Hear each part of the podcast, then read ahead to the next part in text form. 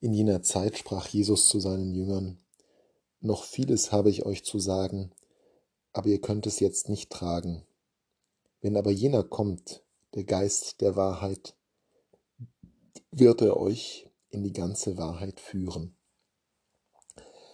Es ist ein Tag vor dem Fest Christi Himmelfahrt, dem Moment, wo der Auferstandene ganz in das Reich des Vaters eingeht, und wir hören letzte Worte aus den Abschiedsreden, die schon hinweisen auf das Kommen des Geistes am Pfingstfest, zehn Tage nach der Himmelfahrt.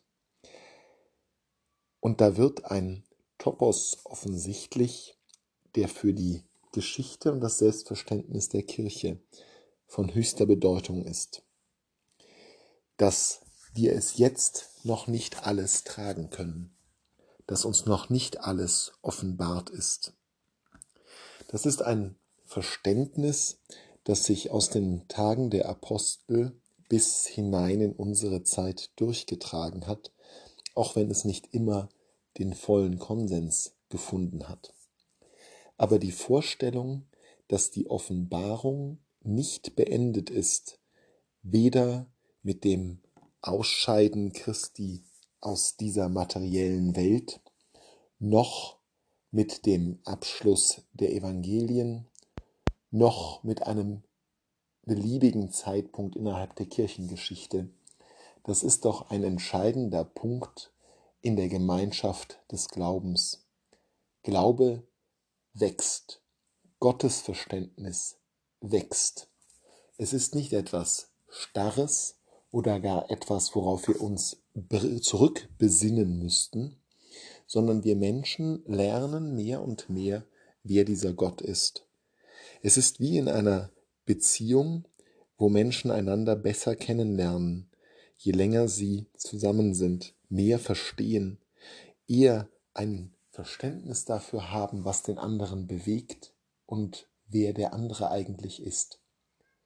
Und so wie das zwischen zwei Personen oder mehreren Personen sein kann, so ist es auch zwischen uns und dem Herrn.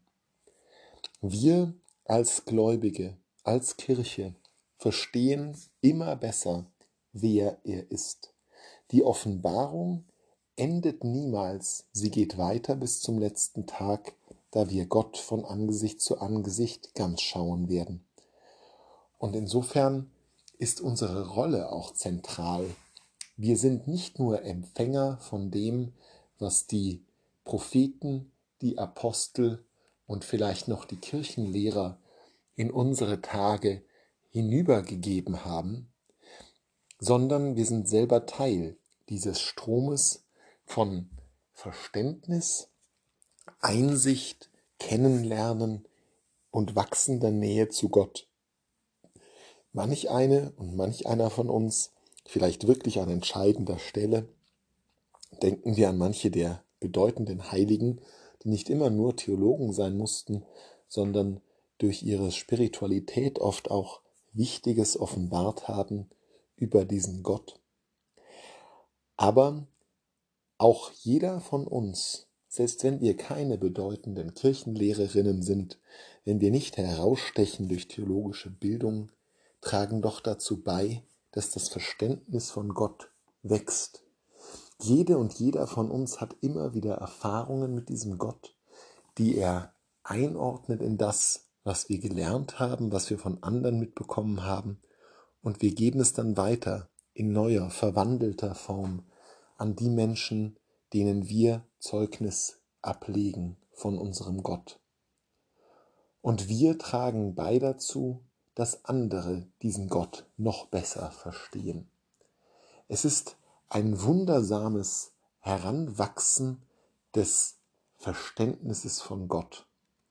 O Tiefe des Reichtums, der Weisheit und der Erkenntnis Gottes, sagt Paulus im Römerbrief.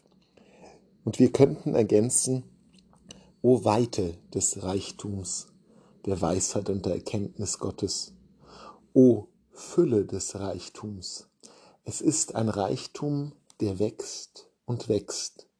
Die Erkenntnis über die Wahrheit Gottes wächst mit jedem und mit jeder, die sich zu ihm bekennen, die sein Zeugnis in der Welt ablegen, die den Geist in dieser Welt Realität werden lassen.